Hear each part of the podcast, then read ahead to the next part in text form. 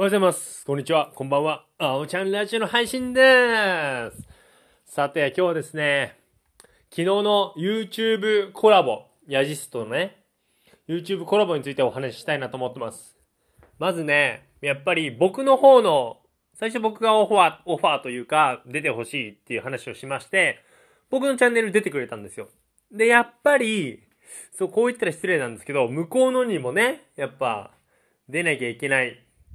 そう、いや、ありがたいんですよ。僕みたいな、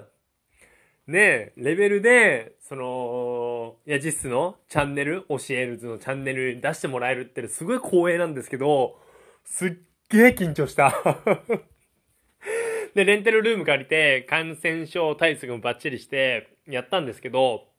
で、最初、まあ僕の方出てくれたんですけど、もうさすが多分ね、ヤジスもいろんな仕事を同時にこなしてるだけあって、もうすぐなんですよ。待ち合わせして、あ、それレンタルルームで集合して、もうすぐ、じゃあやりましょうっつってもう場所セットして、カメラ回します、あスタートみたいな感じで、もうね、テンポが速いの。もう、俺ずっと緊張しちゃってさ、緊張しちゃって。で、いくつか、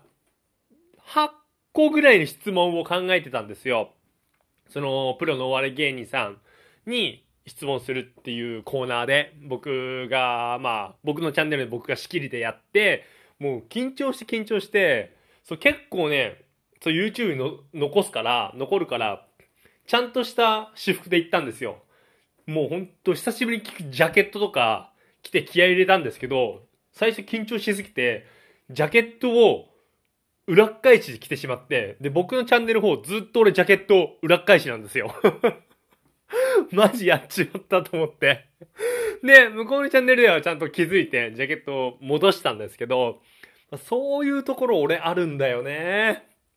で、僕のチャンネルの方では、もうすごいなと思ったのが、50分ぐらい、矢印、矢印喋ってくれたんですよ。50分ですよ。ほんとすごいなと思って、もう、ほんと喋りの割合で言うと、9.5対0.5ぐらい。もう俺質問して、合図打ってってやってるだけで、あとどんどんどんどん答えで喋ってくれて、いろいろ面白くして盛り上げてくれて、プロだなーって思いましたね。で、変わって、教えるのチャンネルの方では僕が質問を受けるっていう形だったんですけど、いやー僕はね、本当改めて思った。もう、いろいろ質問される内容とか答えを準備しておかないと、うまく答えられないなって、本当思った。だから本当アドリブがね、効かないですね。そのとたまにハマって、そのスピーチクラブとかの方でも、たまにハマって、まあ、テーブルトピックスっていうアドリブ試すみたいなトレーニングがあるんですけど、たまにそうハマって、ポンと面白いこととかいいこととか言えるんですけど、やっぱりね、言えないね、準備しておかないと。そういった訓練も、これからお笑いやるに向かって芸を磨くっていう意味でも、必要だなーってほんとつくづく思いましたね。だからいろいろなんていうの、質問を、やっぱサラリーマン芸人として、もう今後、これからどうなりたいのみたいな。どうなりたいって言われてもって思ったんですけど、まあ、すぐ出たのが、でもはっきり言って、じゃあ M1 グランプリチャンピオンになりますって言ってもさ、現実的じゃないじゃん。宝くじ当たるより難しいから、今のレベルだだと。そんなことも僕言いたくないので、